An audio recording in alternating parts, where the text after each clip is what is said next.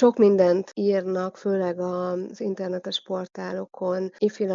életútjáról, vagy felvillantanak néhány részletet, és az Emmaus kápolnáról, ami a Balaton mellett a Szentgyörgyhegyen található, de a lényeges életrajzi adatai, vagy az ő életének a fontos állomásai ezekben az említésekben nem szerepelnek, vagy nem valósan szerepelnek. És végül is ez vezetett arra engem is, hogy ezt az életutat méltó módon és történeti adatok mentén most már ideje volt, hogy feltárjam, hogy azok a félrevezető információk, amik így az Emmaus kápolnak köré fonódtak, vagy szövődtek az idők során, azok egy kicsit árnyalódjanak, vagy helyesebb irányt vegyenek. Mit érdemes még tudni az életútról, illetve a kötet milyen aspektusokból foglalkozik az életútjával? Címre utalnék, egy ember, aki kétszer halt meg, ez egy nagyon beszédes cím. Ezt nem én találtam ki, ez egy idézet egy ügynöki jelentésből, ami 1967-ben született, amikor Ifi Lajos elhunyt a Szentgyörgyhegyen. És ez az ember, aki kétszer halt meg, ez arra utal, hogy őt 1949-ben a katolikus egyház kényszer nyugdíjazta, és azt követően a fonyodi plébániáját elhagyásra kényszerült, és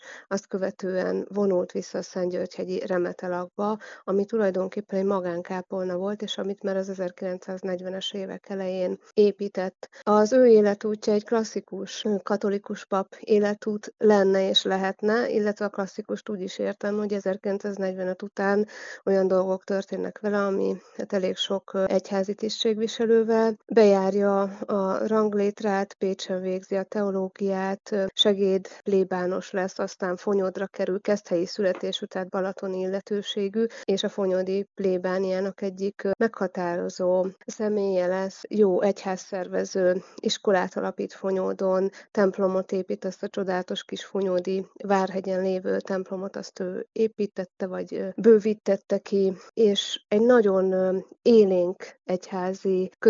közösségi életet folytat Fonyódon. A források ezt támasztják alá. Levéltári forrásokkal, korabeli sajtóorgánumok forrásaival, és még orálhisztori forrásokkal is dolgoztam, ami elsősorban az 1945 utáni életútra virágított rá, hiszen ott van a több kérdés, hogy ennek a látszólag sikeres papnak miért kell távozni a Fonyódról. Ez részben összefügg a politikai váltással, a kommunista diktatúrának az előretörésével, és részben összefügg Lajos személyiségével is. A kettő nem elválasztható egymástól. Egy karizmatikus, kicsit szuverén, autonóm figuráról van szó, aki betartja ugyan az egyház szabályait, de kicsit öntörvényű, és ez 45 után a az egyházvezetés számára nem megfelelő út, és ez okozza az ő eltávolítását Fonyódi egyház község éléről, nagyon nagy fájdalom számára, és hát szinte egyedülálló módon Magyarországon ő az egyetlen, aki egy magánkápolnába vonul vissza, és ez az a magánkápolna, ami a Szentgyörgyhegyen található, és ez a kápolna az, ami köré aztán sok olyan történet szövődött, hogy kísértett lak, elhagyatott, és hát ugye az is adta ennek a könyvnek az apropóját, hogy ez a kápolna egy éve a fő épület, az Emmaus, mert több épületből állt, ez erre is kitér a könyv.